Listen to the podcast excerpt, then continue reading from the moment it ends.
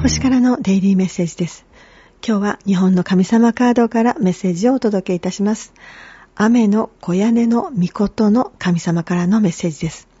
言葉にすることの大切さというメッセージですね。